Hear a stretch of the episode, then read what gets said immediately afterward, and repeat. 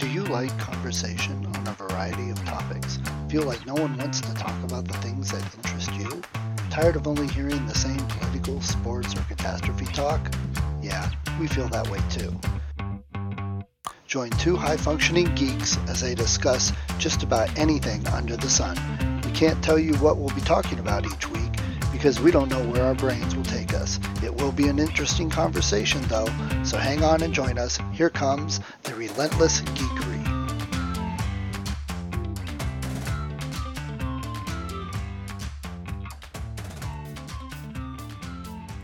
We've got this background from before.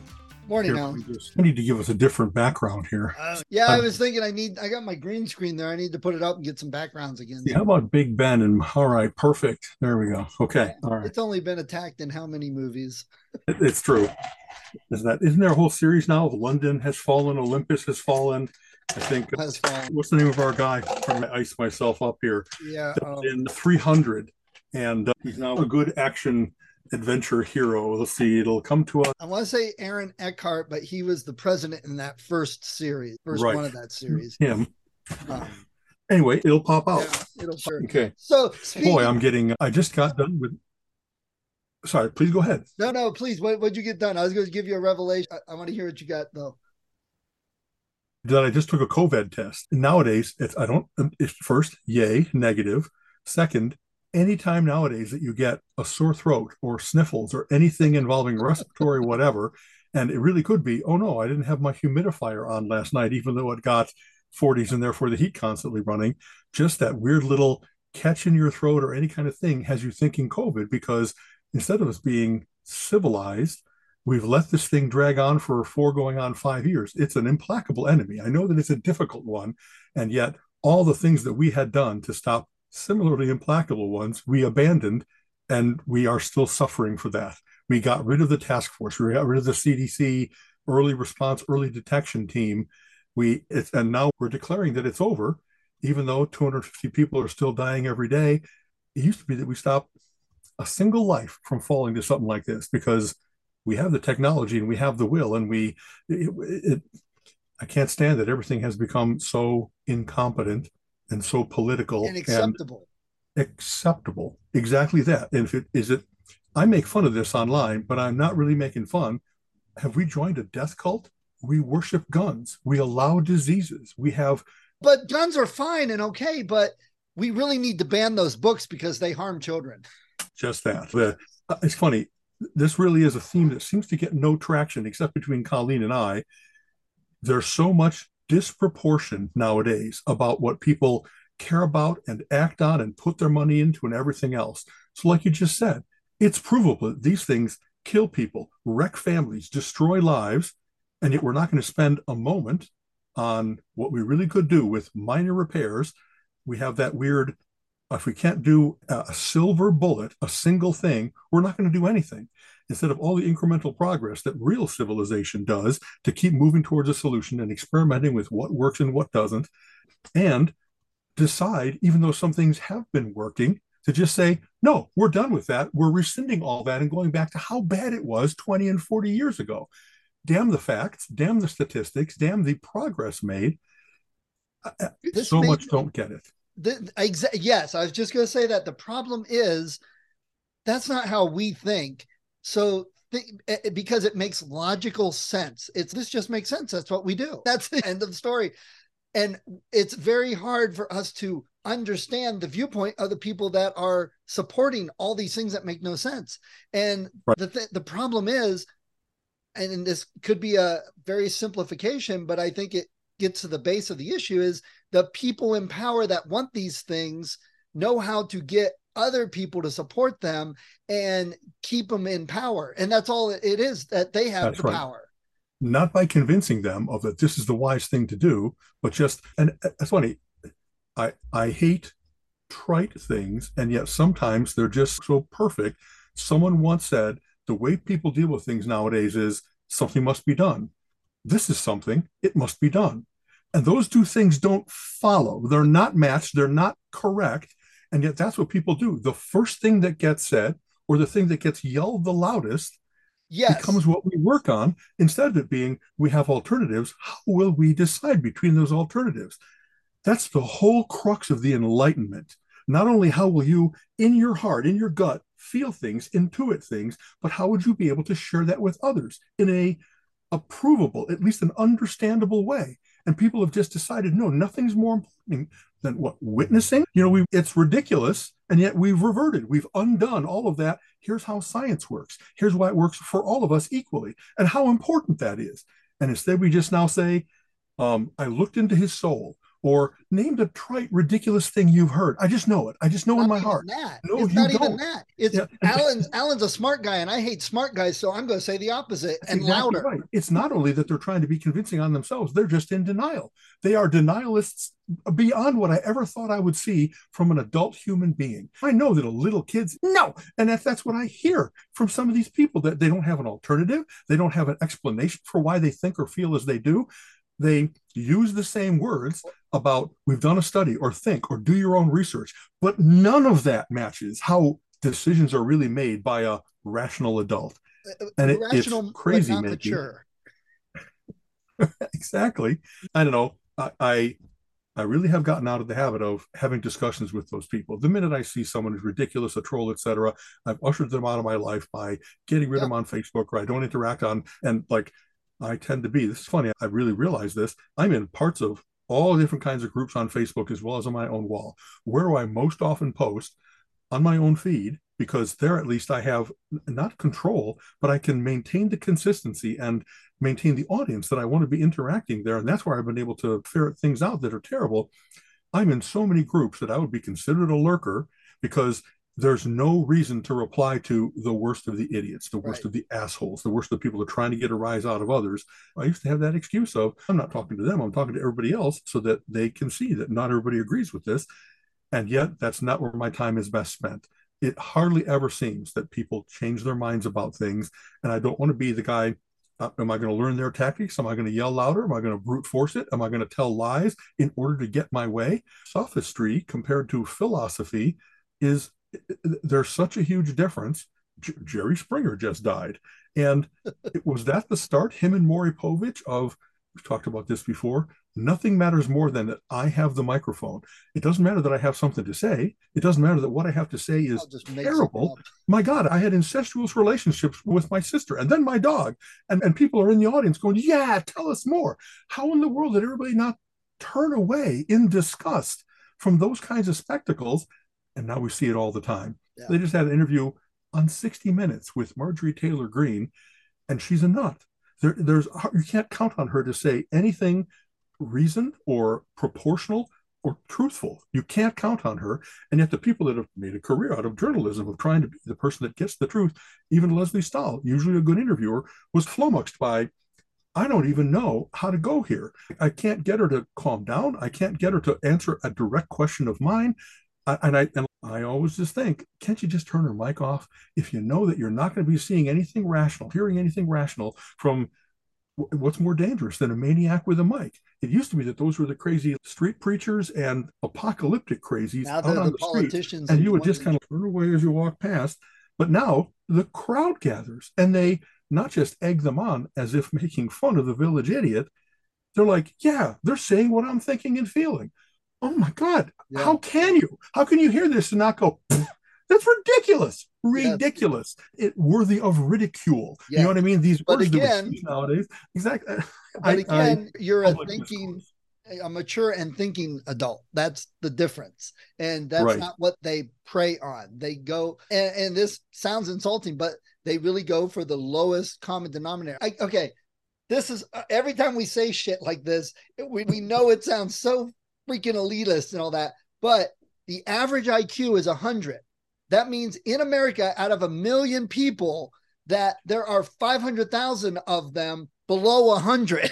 So- that, that they barely passed high school. They barely can read and comprehend what they just read. They won't retain it to the next session. They can't put two facts and say, which is probably more true. They can't use statistics to say what probably means. There's right. always, I another thing I've adopted in these last I guess ten years, maybe twenty, is the Dunning-Kruger effect, that there's so many people that not only are they incompetent, Daily. But part of their incompetence is not knowing how incompetent they are. Yes. But that doesn't stop them. It used to be that shame did, or a certain amount of, I want to learn and I can learn more by listening than by blathering, and yet they don't. They just, whatever the, they last heard, whatever they, oh my Because God. The difference is, if we're in an R G, we've got twenty people at a table, and out of that twenty, you might have two or three that agree with you.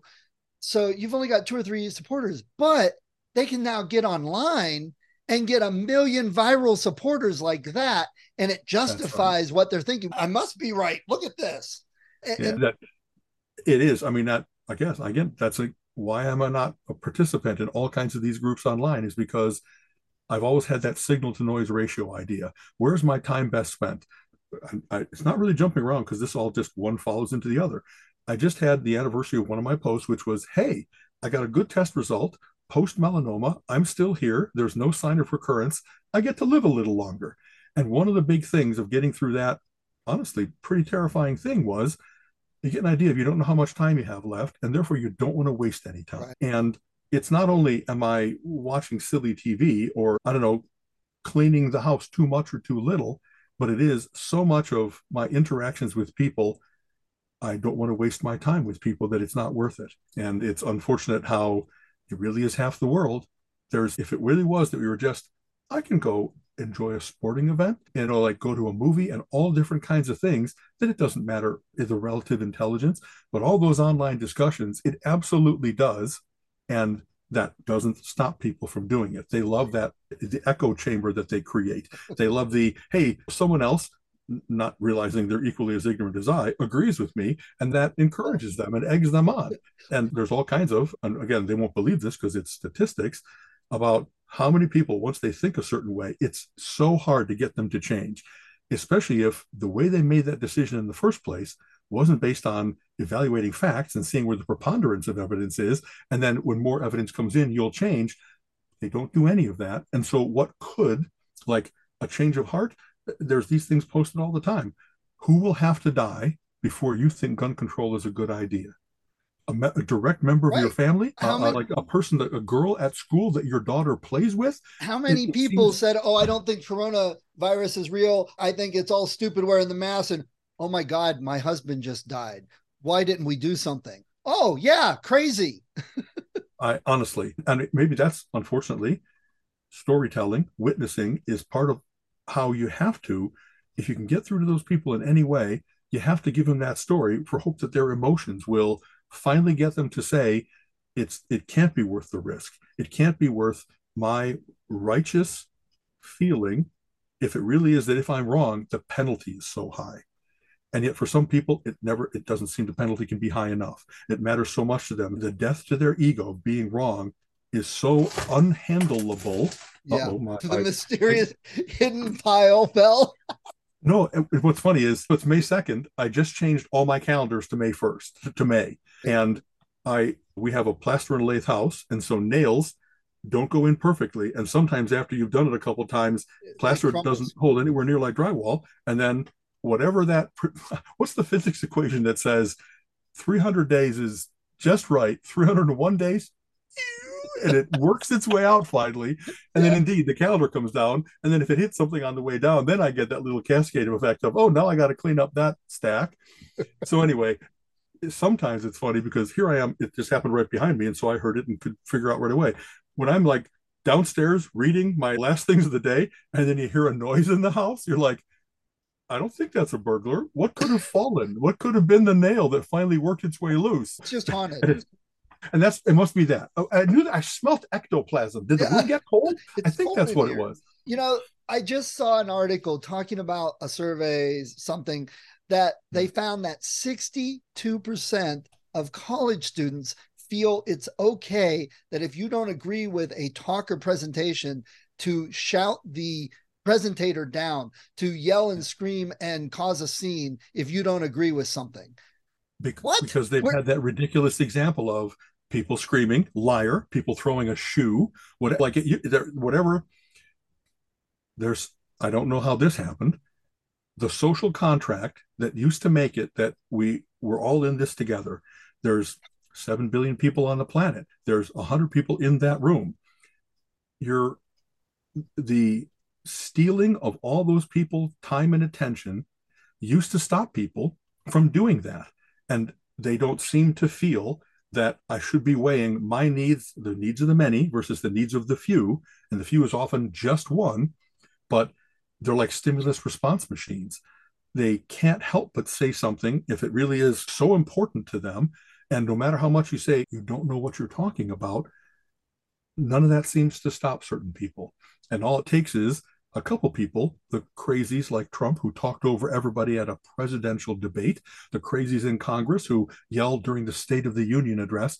Once you have that fine example, it gives people permission to act out in a way that they just wouldn't have out of, your mother must have taught you better than that. Your teachers must have. Your priest must have. Every influence in your life couldn't possibly well, have been, let's have anarchy. Let's have everybody shouting at once because that'll get so much done and we'll convince each other that way. Yeah. It, the fact that they are shedding all of what they must have been, if they were rowdy children, somebody must have said, you need to time out. You need to be quiet. You need to let the person that knows what they're talking about talk, because no matter what you think, you can't know as much as this.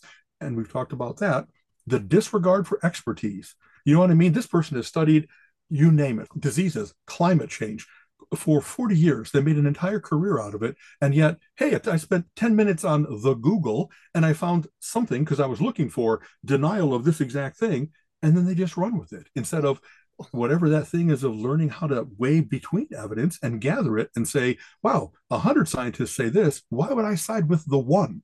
Why not go with all these other seasoned, reasoned, smart people who have really studied it?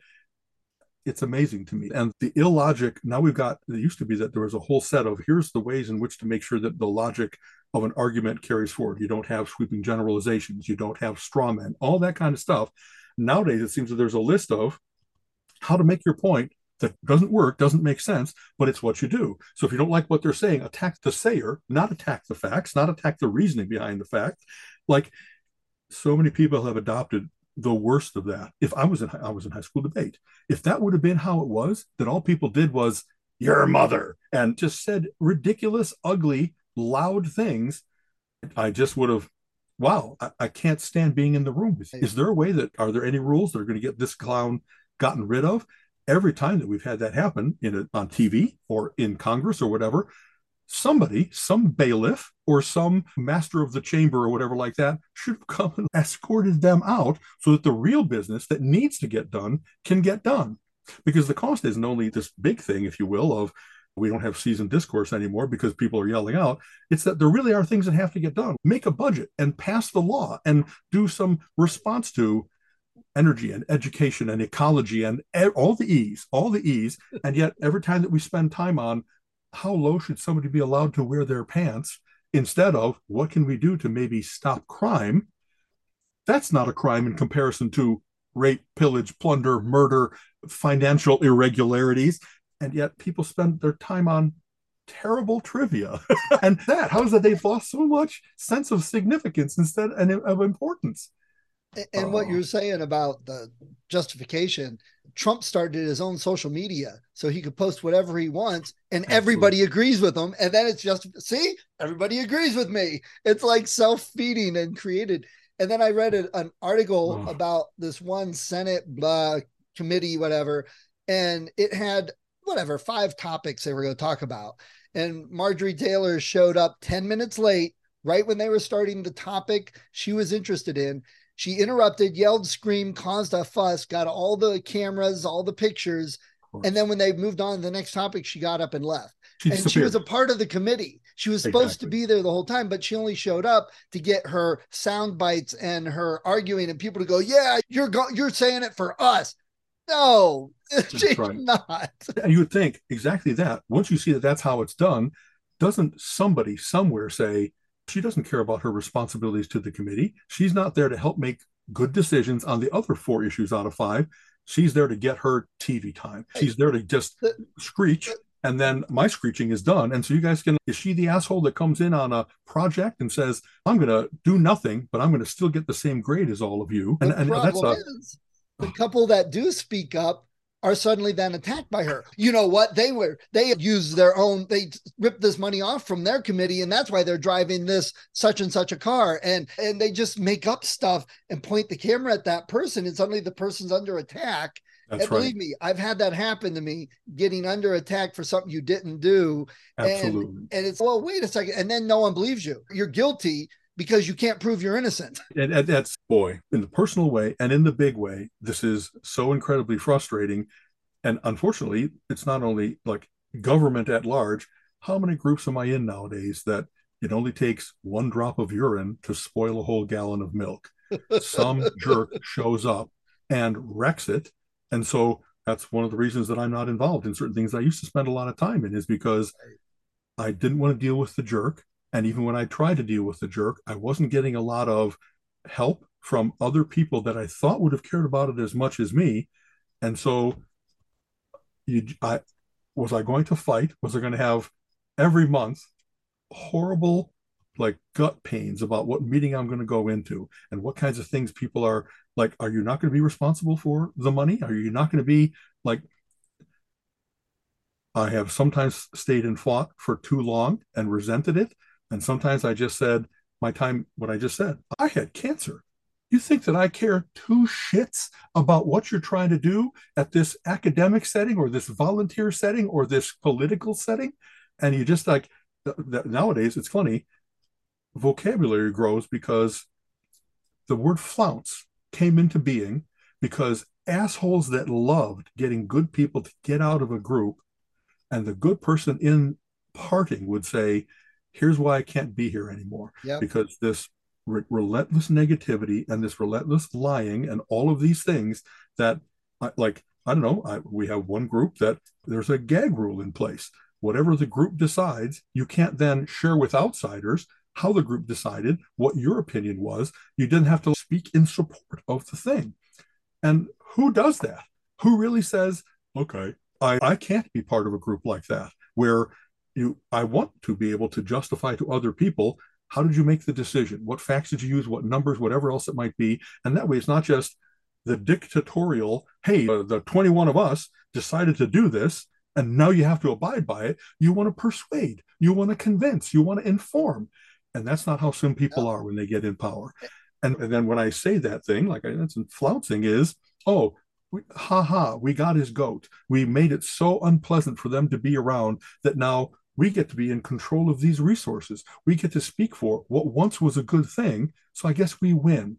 And then they watch the numbers drop and they watch the money go away. And they're like, wow, I guess we should have learned how to. But you're, you're wrong. I think you're wrong there, that the ones that push and do that, they don't hit that next step. They don't hit the, oh, look at the consequences of our actions. It's just, we won, good for us. And they move on. And that's the exact same for the riot. And uh, they don't, it's uh, all these people g- going, I-, I had this argument with a relative that I wish Trump was back in charge because at least the gas prices weren't this high.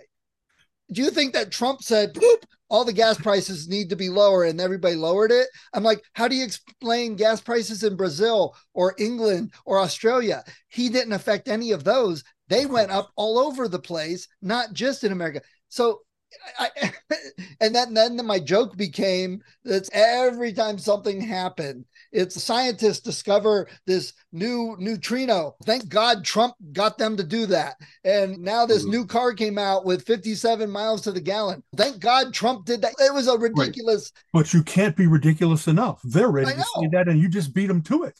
You know yeah. what I mean? It's wow. It.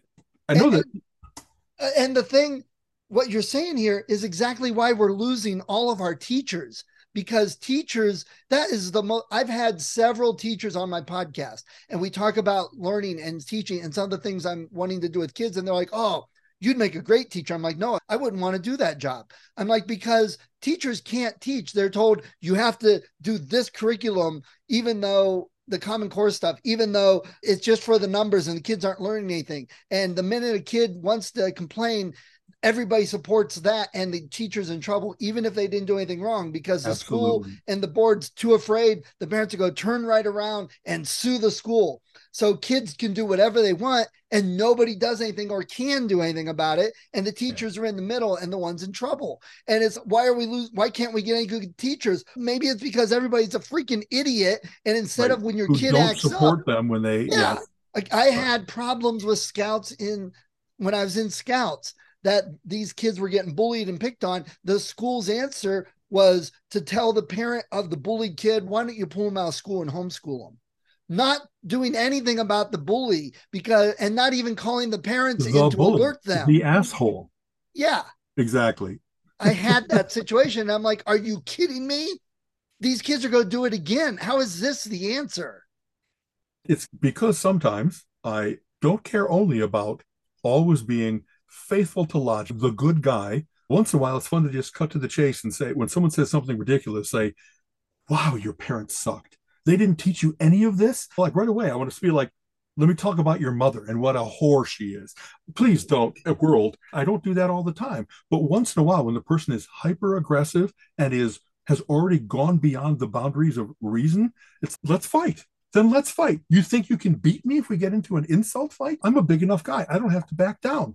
Maybe you have a gun. Oh, no, that would be an unfortunate thing. You brought a gun to a book discussion group or whatever else it might be.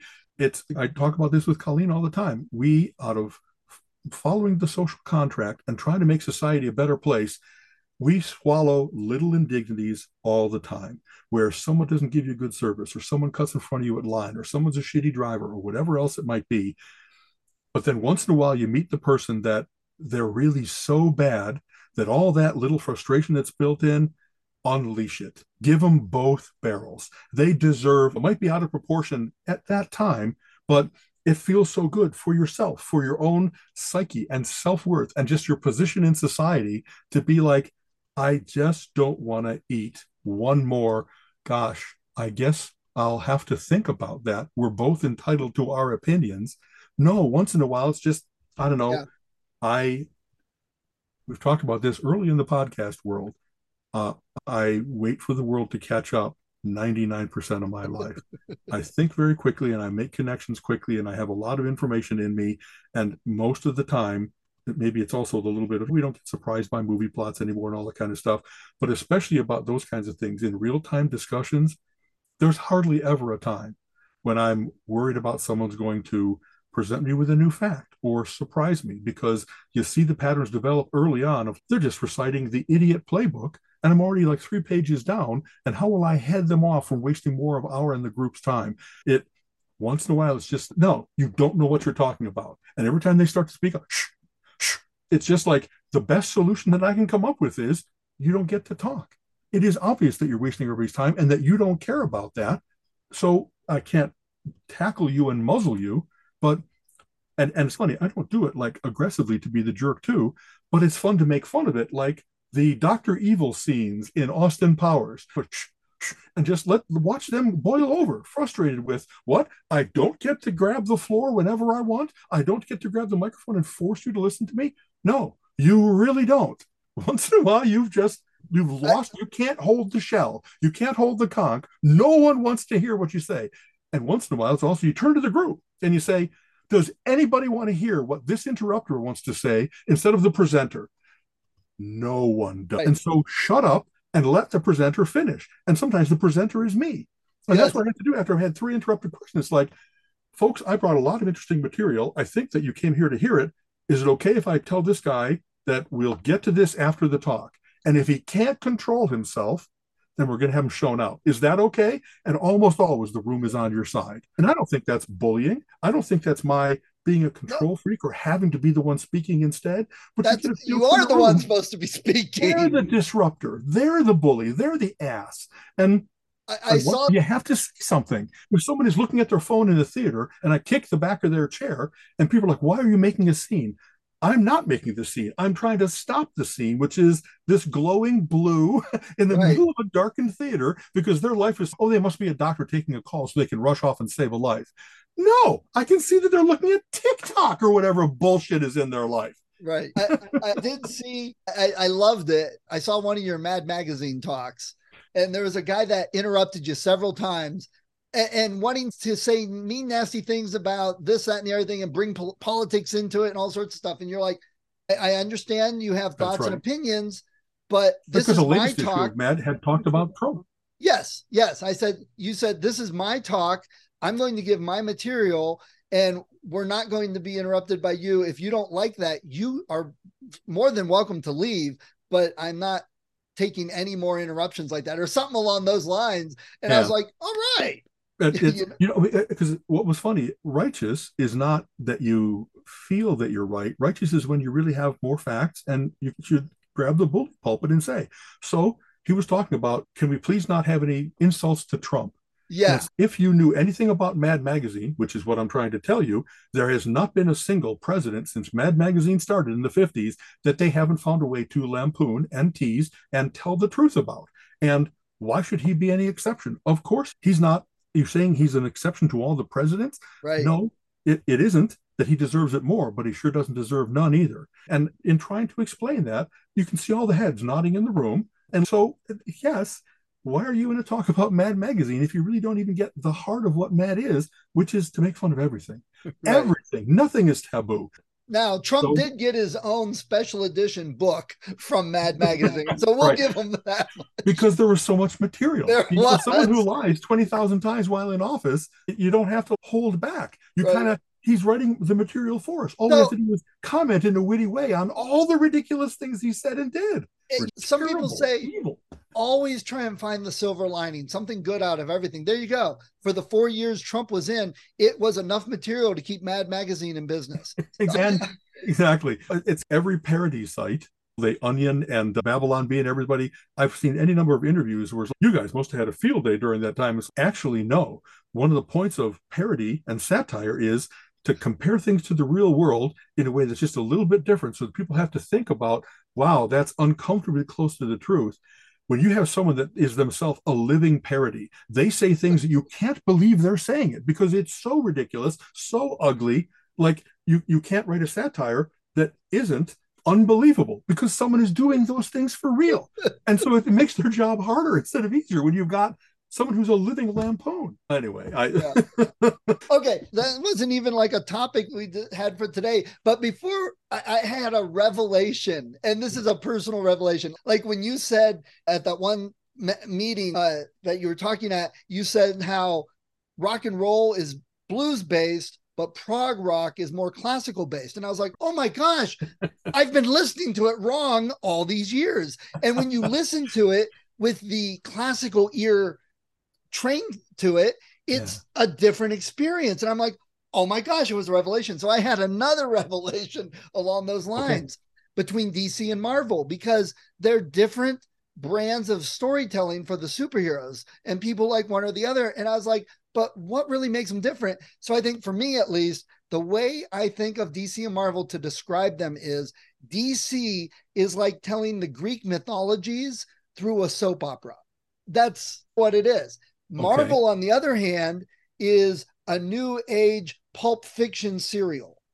And it's a little bit like how they're different in their storytelling and the way okay. they do it, because Marvel's that bigger, flashier, more loose, whereas D C, you sometimes it's quote unquote a little more mature based and a, a lot more interactions sometimes and stuff. So that was just my thinking the other day. I was like, wow, I like that description.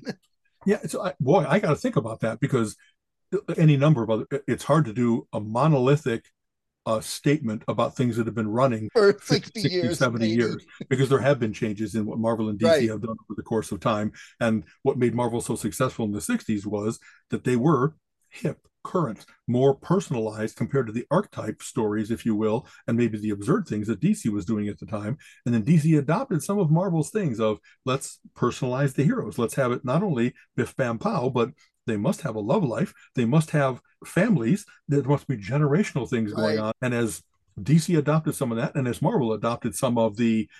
Funny, I think that Marvel has led in almost every way, and that there's been some trading back and forth, but I can't think of the breakthrough that D C had compared to Marvel, except for the longevity. You know what I mean? That they've been around since the thirties instead of the sixties, right. And that they already had the stable of golden age things. And let's see, I guess I might say, if we're talking about the multiverse, D C had that first, where they had Flash of Two Worlds and then the Justice League crossovers and stuff. And I just talked about this a little bit, that it was very cool for them to think, we've got these corpuses, these bodies of work. And is there a way that we don't have to, like there was, a, there was in the late fifties, Silver Age things were done to modernize, make new versions of the Flash, Green Lantern, Atom, et cetera, et cetera. And then someone with either nostalgia or bigger storytelling or dollar sign said, well, there's a way that we could have both of those. We could appeal to the people who still like the Golden Age Green Lantern, as well as the ma- magic based and the more modern science based. And what could we do to bring those together? And they found a way. So yeah. I thought that was cool. The multiverse idea, that explosion of, it wasn't like when they talked about in the modern D C that those were just stories. And then you find out actually they're biographies, that those people really did exist. So I like that. It, I have been catching up on a ton of stuff from That's going cool. to the library, honestly, bringing home a bag of all the graphic novels and collections that are now available because I'm not buying regularly. And uh, wow, such cool stuff, for instance, going on in X-Men, where they have Krakoa, the island that's enabled X-Men to be. And so a little bit of, if you're going to have that, it used to be that the stereotype was nobody really dies. They find a way to bring somebody back, whether it was the Lazarus Pit or whether it was or a, bring a, an Earth two alternative back into Earth one or something like that. But now they have this way of the scope of things, of what they're doing in the X-Men, to have death and rebirth be a complete cycle, and what can happen if that gets screwed up. And I just read what's called the Hellfire, Hellfire Gala, where they the mutants are not, they're not dictators, but they sure are influencing the world in a big way. And they just decided to terraform Mars. The X-Men have always had a problem with, we're going to go to Genosha Island, and then what if that place gets attacked by the Ultra Sentinels or whatever it was, and we had a horrible genocide, near genocide. Now it's, let's go to another planet. We'll be relatively safe there because there's only so many military crazies that can reach us. They got to build a rocket and put right. enough armaments on that rocket. So the scope of that, of whoever came up with these cool stories about, here's the public quiet council, here's the people that, and, and it isn't only X-Men heroes versus villains now. They're really trying to say what matters is that all mutants band together because we're all under attack, all under duress. But then you have that little bit what we just talked about on the Quiet Council. You've got people that really are working towards the betterment of mutant kind, and some people, they got their own agendas. And if anything, they're there even just to de- just to disrupt and still be. Villains don't have to be megalomaniacs. Some people just want chaos. They just want to see the world burn. We, and we how were do just talking that? about You've that. Invited them in. Sorry, we were just talking about that. That's what I'm saying. And so it's I I love like. I don't know, I read a whole bunch of Ghost Rider and a whole bunch of, and honestly, whatever they try to do to expand the scope of Ghost Rider, or I read the Kunnal series where the symbiotes came from the other planet. There was a whole series of interconnected annuals and stuff like that. And it wasn't big and novel. So the Earth has been attacked by the Kree, the Skrulls, the, the or what was it, the Annihilus wave. There's all kinds of other kind of cosmic things, but then it's just a matter of like distance and bring in more races. Oh, the Badoon are involved. Oh, the whoever else. But it wasn't different enough. Whereas some of these things are just like Jonathan Hickman, who did vast expansion of the Fantastic Four, and then the Avengers, and then the X-Men. God, hold on to that guy. He's just done so much of that retconning that I love, where it's like everything that's gone before, all that still matters, all that's real. No, what was really going on over here, I'm going to tell you the story of that. And you find out about the Illuminati and how they really have been trying to run the world. And like he picked these six particular people. Why would they have been the ones that would appoint themselves that? Why would they be the ones that would exclude others from doing it? And just, I don't know, I'm really enjoying comics. And of course, what am I really going is, oh, I wish I would have been reading these as they were coming out. Because part of the joy of that is you get to the cliffhanger ending in an yeah. X-Men and you got to wait another month. And as I've often talked about, isn't it a delight to be like, what's going on there? What would I do? What would I like to see happen? You know, and you talk to your friends and you right. maybe I haven't always gone online because I don't want spoilers and I don't want, I don't know, I don't like to discuss it as much. I just like to think about it and see what is unveiled. But there, just that, there's been all kinds of good stuff that I'm thinking I, and this is a terrible thing. Maybe you have this too. I go to the library and of course, what do they have? one, two, three, six, seven. And I was like, well, am I really going to jump to six, seven and miss what was going on in four and five? I want to, I have to, because I got these and I got to return to the library. But then when they, of course, back reference cool things, it's like, I hope I find that one day, because that sounds like a really great story. All the things that have been going on with the Hulk to make it that it's not just gamma radiation. There's actually some sinister supernatural elements going on there. Joe Fixit is back because the Hulk has been depowered. All kinds of cool stuff. And I, there's so much to talk about in the world of comics that I just love seeing. They continue to create. And what an interesting thing to be. Comics are not the sales force that they once were. Sales are only limited to a certain thing. Nowadays, who really reads? Maybe people do it online digitally, or they wait for the movies to come out. And in a lot of ways, comics only exist to be the yeah. proving ground, the launching for new characters, new storylines, that kind of stuff. So why do we have Kang or Thanos or uh, Annihilus or Ultron? Because those were some of the big bads. When they make the Korvac saga, finally, where it was Michael, like unto God, so powerful, et cetera, et cetera. I'm wondering how they're going to portray that, because a lot of the power of that was not that it had many years built up like Kang did, but that he appeared out of, like, what would happen to this thing if it was suddenly hyper-powered, and with great power comes responsibility. Also, absolute power corrupts absolutely. And this was a huge playing out of exactly those philosophical opposites. Jim Shooter, who just talked at the Cleveland Comic-Con, talked about that. that. That's one of the works that he's proudest of. And when I went back to this, like, I remember reading that in college and going, this really kicks it up a notch. This really is better than most of what's going on. That would be, it was in the same league as Alan Moore on Swamp Thing, which was revolutionary. And like Stu and I, my my best friend and college roommate, every issue that was coming out, I'd read it because it was mine, and then I hand it off to him. And they're like, as you can see how deep he was getting to the comic book, and he's you could tell what scene he was getting to, because he was having the same reaction of, ah, oh, that's so cool, that's so well written. It's- and I and we've talked about this before, especially me, because I don't live really close. So if I go to the library, I want to get what I want. So yeah. Akron, Cleveland, Cuyahoga, you can get online and search and request to hold, and they'll put everything and hold it for you. Or now a lot of the new stuff is on Hoopla, which is connected to your library. So that's very handy. I regularly yeah. think, read things in Comixology because I have a subscription, and on Hoopla because libraries are starting to have things that even the big on online for the paid services, it's all a matter of licensing, and things drop in and out because of licensing. Whereas the library, once they have it, funny, they have it forever. They right. own that copy. And, and that's going to start to happen again, jumping around a little bit. Netflix has just announced as of September, oh. they are no longer doing discs. It's only going to be streaming. I'm heartbroken about this. I have so much caught up on various different things by watching everything in this C D box set. D, sorry. How did I catch all the X-Men? Not by waiting for it to finally be streaming, but because I got them and watched them faithfully, four episodes a disc or whatever like that, and the cool commentary by Chris Carter and stuff like that, and behind the scenes and all that stuff. And they used to make D V D box sets that really had all those yeah. value adds and stuff like that.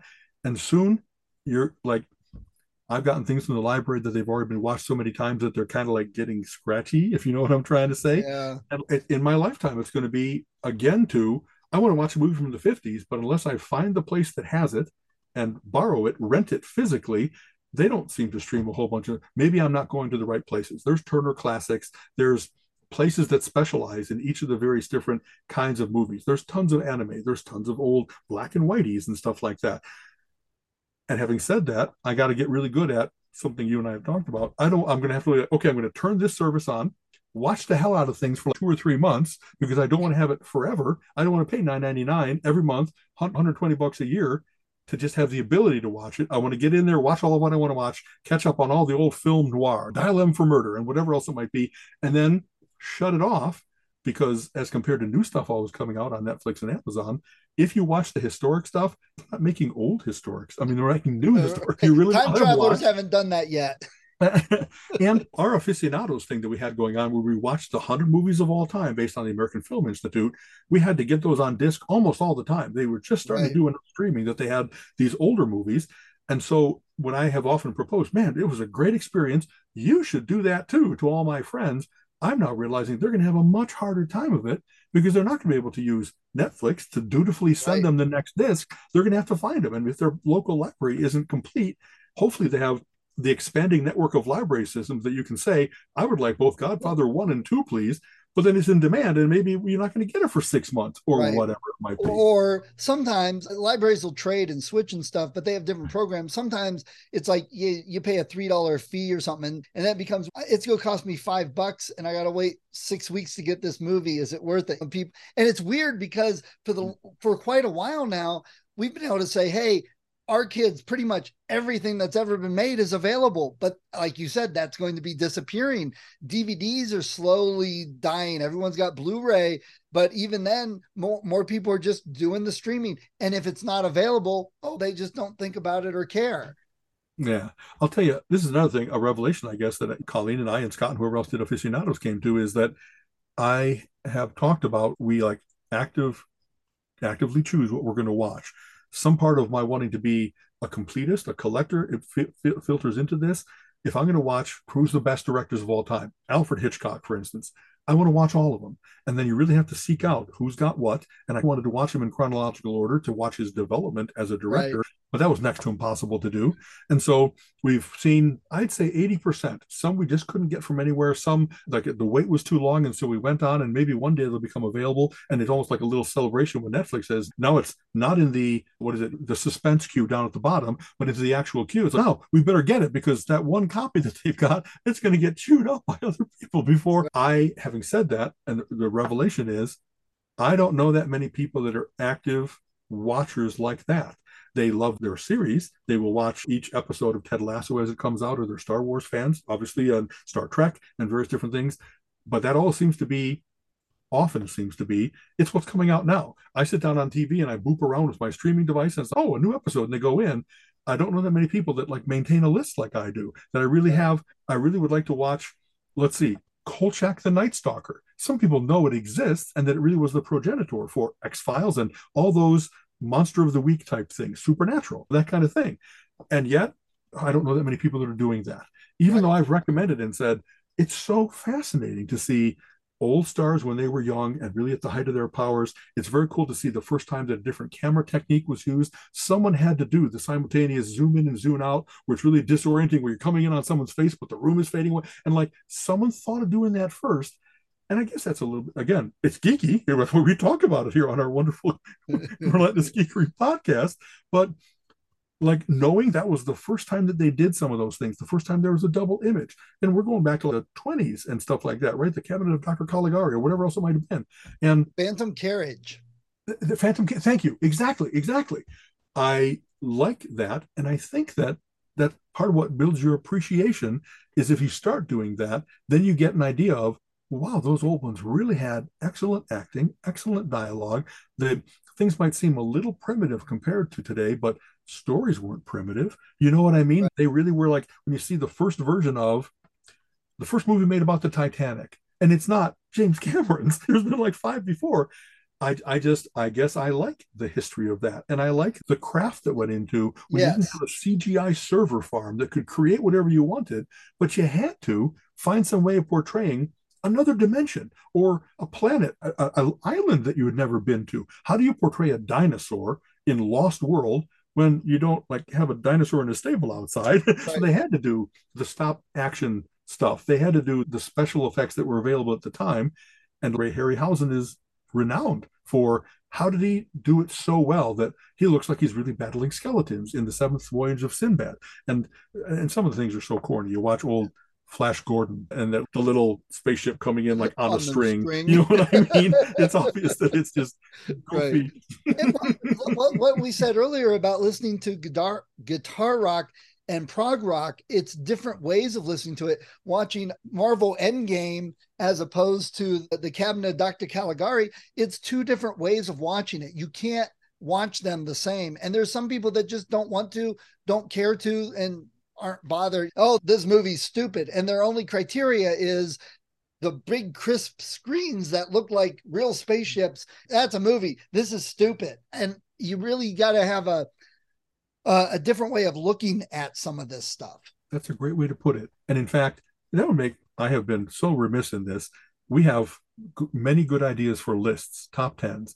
And one of the things that would be, what are the top ten movies that initially people, modern people, would poo it well, that's not splashy special effects. It's not, it takes too long to tell the story, et cetera. But if you showed them this movie, they would learn how well crafted it was to build dread. That when the final scare yes. happened, it wasn't a series of jump scares that just had you startled, but it was like you really were like getting uneasy because, oh my God, what's going on? That guy's going to get it. Don't go down there. Don't go. And like The Haunting of Hill House, like there's certain movies and certain scenes that you won't be able to believe how much they had you by the throat in fear, and it wasn't showing anything. It wasn't, here's the monster, lots of tentacles, blood, teeth.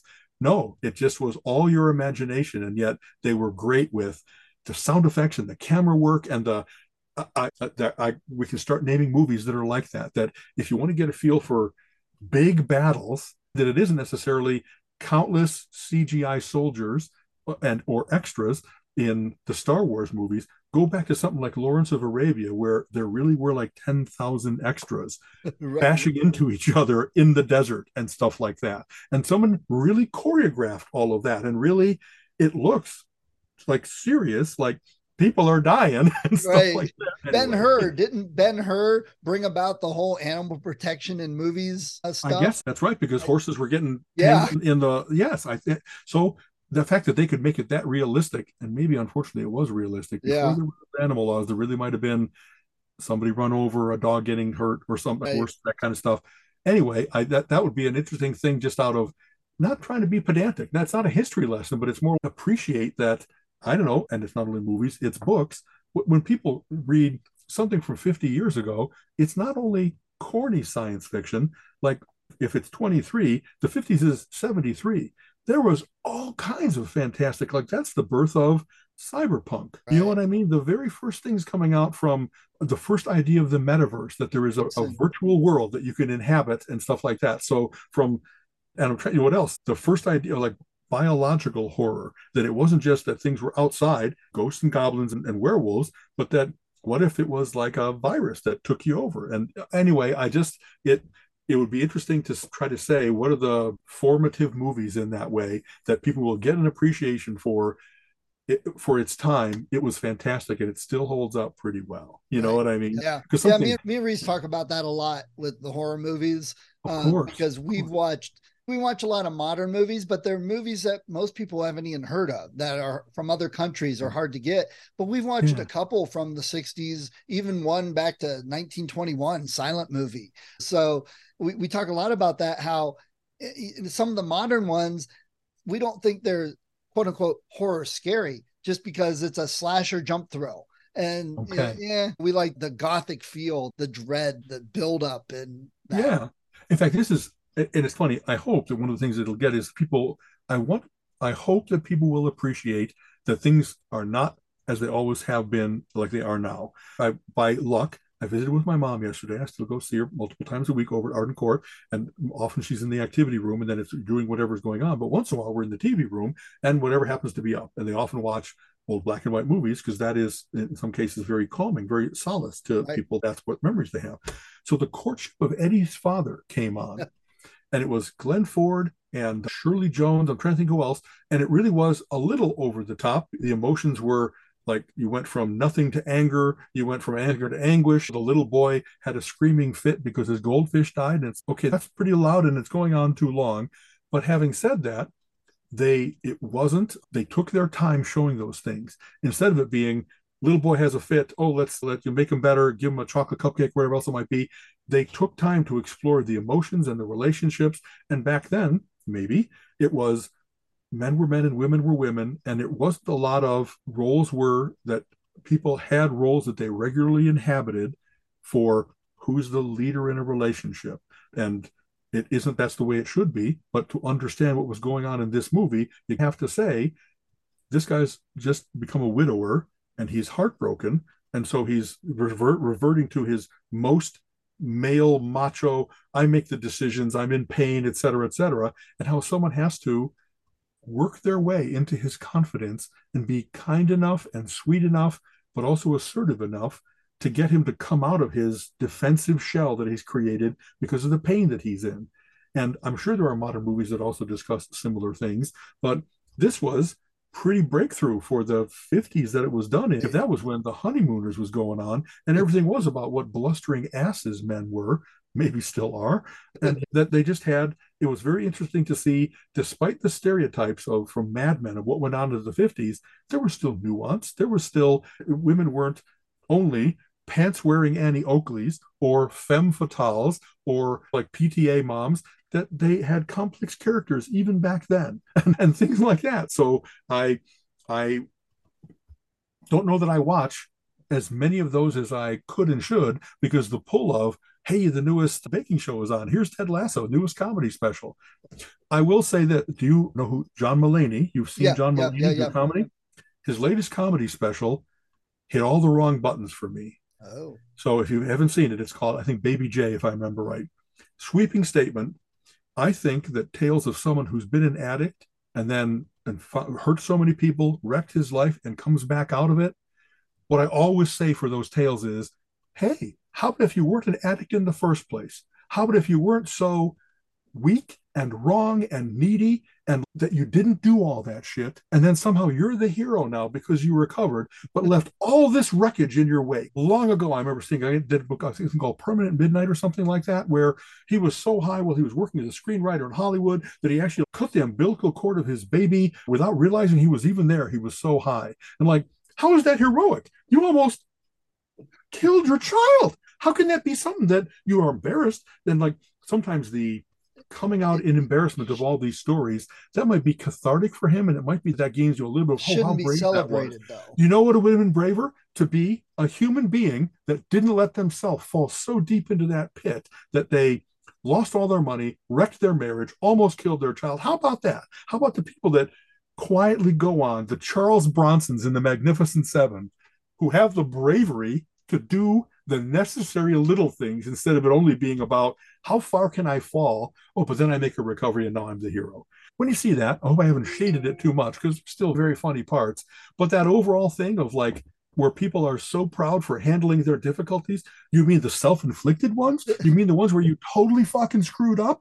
I don't like you now. I like him less as a person because I now I know that, and some part of that is, and we can, we, like when I hear someone nowadays say, this thing that Ted Cruz did, finally, I just can't be a fan of his anymore. And I'm like, so this thing, not the first hundred things that Ted Cruz did that were all appalling and vile and evil and nasty, this is the one that puts you over the top. What's wrong with you? What's wrong with you? You don't have discerning enough taste to say, I don't need to give this guy any more rope. When someone tells you, shows you that they're an asshole, believe them. You know what I mean? They're not hiding much more. You can count on them to be that jerk a lot, all the time, forever, after you've seen a pattern develop. Why people get to that weird, I'm going to give them a hundred and first chance, because the first hundred weren't enough to be convincing. Yes. So that's part of what's going on here too, is I wish that Keith talks about, there's a, he had, his friends had an intervention for him. And I, there's a whole bunch of friends that were like, oh, we got to pull you back from the edge. How come the friends didn't, in the three years that he got himself to this terrible place, say, stop taking drugs, stop, you know what I mean? Right. There could have been all kinds of chances for little intervention instead of the big dramatic walk into a hotel room. What are you all doing here? I don't know. And I can't, I've had people that have had difficulties in their lives, and only once in a while I've actually, like myself, been brave enough to take them aside and say, are you sure you know what you're doing here? You know what I mean? This really seems that it's costing you a lot. How does this serve you? How is this good for those around you? And but most of the time it's kind of like, I, I don't know that I feel, what would you call it, authorized to say such things. I don't have insight into people's lives in a way that you don't know why they're in that situation, all the details, all of it. But once in a while there really are time to speak up, time to speak up and not let Rush Limbaugh take OxyContin and buy it from a drug dealer, and et cetera, et cetera. Somebody decent in his life should have said, this isn't you. You shouldn't be doing this. You shouldn't be spending your money on this. You shouldn't be lying about it. You shouldn't be the hypocrite that says how bad these things are while you're doing it themselves. No, nobody came to the guy and said that kind of stuff. So I guess I hope John Mulaney has some good enough friends. And I don't know, if you're glib, cunning, wonderful in so many other ways, you can just paper all that stuff over. So I'm sure that he was really good at deflecting and hiding. And, and yet, wow, he just made how much money from that special? And there's other people that would have been, maybe you should slink from the scene. This isn't anything to be proud of. This is terrible stuff. Right. My, so my one thing with that is he's big, popular, everyone, oh, look at this and great, like you said. But what about the poor person who has two kids and is single and had to struggle through the same thing and almost lost their kids and came back, and then people look down upon them? You were a drug addict. It's a total two two sides that people That's look right. at and don't that, treat that it the same. Of celebrity that people use to get out of things that yeah. other people would have gone down for. You know yeah. what I mean? That kind of thing too. So I, I guess I don't mean to be totally condemning. Like I said, he's brave and insightful about his ability to look back at what kinds of things he did, and that he can't believe that he did it, but he's going to share it with you because that's part of his apology, if you will, for it. And yet he got away with a whole bunch of bad stuff. And I don't know about getting away. He really did wreck his marriage, lose money. He has to be, rebuild his career. He's unbookable in certain places because you can't do that kind of drugs and not show up for your show that they just sent one hundred thousand dollars worth of tickets to, or whatever else it might be. So there's penalties here. And yet I'm not as easily a forgiver of self-inflicted stuff. People that right. have been through stuff that the world really turned on them and they got through terrible situations, I so much am encouraging of them and support of them. And how can I help them? But like when there must have been people that were saying, hey, man, John, staying up seventy-two hours on cocaine might not be a good idea. And he's like, oh, I can handle it. After a while, you stop talking to him, don't you? Yeah. You stop giving him good advice because he's abandoned it the last ten times. I'm sure we both had friends of, yes, yeah. I don't know how many times you tried to say something. I had some ex-family members now that they were not healthy people, didn't take care of themselves, didn't eat right, didn't get any exercise, and were very large. And then they ran into a lot of health problems, and one one of them went basically blind because of it. Had a their system oh. so poisoned, and they when they would want something, they'd call and just expect people to drop everything to come help them out because, well, right. I'm so unhealthy, I'm too big, and I'm blind, and blah blah blah. And it's but you did that to yourself. Why should I drop everything and disrupt my life for this Saturday afternoon to help you out? Awesome. I don't mind helping, but give me time. And like other family members were down upon me because they need help. I feel sorry for them and stuff. Okay, to a point, but it was their choosing, essentially. They chose this. Exactly. They knew that it could have happened and it did. So why do I have to now be burdened because they chose to do this? Which sounds very callous and selfish, because then it's, what if something happens to you? What's the situation? Was I... Right. obeying the speeding limit and somebody else blindsided me and now I'm paralyzed? That's a little different than choosing to lead an unhealthy lifestyle. Exactly. And it, the person calls you and says, hey, can you help me out here? Okay, what do you need? Some cigarettes and a coffee cake from Entenmann's and a six pack of beer. But, sure, I'll stop by and pick up the self-harm trifecta for you. Anything else you need? How about, you know some, how mean? about six cheeseburgers? Because yeah, now you're like, am I the enabler that I see your situation and you're asking me to join in with you on this difficult state you've put yourself in? Right. I, long ago, my life spring courses were a lot about that. Speak to someone's strength. Speak to someone's improvement. Don't let them get you to buy in on they can't. They're too scared. They're too incapable because they have put themselves into many situations. It's all over the map. Not everybody's like that. Sometimes it really is a matter of happens and, and the world hasn't treated you kindly. But those kinds of things, the self-limitations, the self-harm, it's really hard for me to say, yeah, you lost your license because you drank so much and now I got to give you rides? No, I guess maybe some of the tough love is going to be, look at what you did to wreck your life. If you want to get your license back, you need to stop drinking to where you were putting all of us out on the road at risk. You know what I mean? Wow. Wow. Absolutely. All right. We ran over a little bit. Uh, so interesting. You know, this is the geeky stuff though. Yes. The geeky thing that is, how do you help someone in their life? Yeah, I still want it to be, if I had to explain to somebody else what I'm doing, here's my rationale. Here's what I'm thinking and feeling while I'm doing it. And I'd like the other person to go, okay, that makes sense. Instead of, what are you doing? Right. You know what I mean? It's important to be seen as a rational person, to be a rational person, to get that example out there. So at the heart of Relentless Geekery is the day-to-day philosophy of be thoughtful. Anyway, I know yep. we've gone over, and I will stop nope. enough. Yep. I have a trivia contest for you. A trivia okay, yes. For you. So yes, Culture Quest. We Culture Quest. Weekend, and we'll do this next week, where there's all kinds of good things. Hecate is a minor goddess in the Greek pantheon, and she was of magic and illusion, maybe misdirection. What's the Roman equivalent of Hecate? Not Loki, is it? It, no, it's not. It, it, but at the trickster gods like that, like Coyote and Loki, are along the lines. And and I, by the way, I guessed and got it wrong.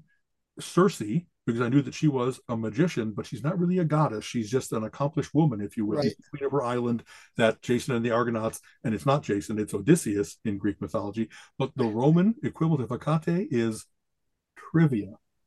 Oh, that's cool. Isn't that a great mocking question to put on a trivia contest? Yes. Is that trivia doesn't just mean the opposite of Significa, that there really was a minor Roman goddess named Trivia. So, as you might imagine, Culture Quest, you not only do the whole thing,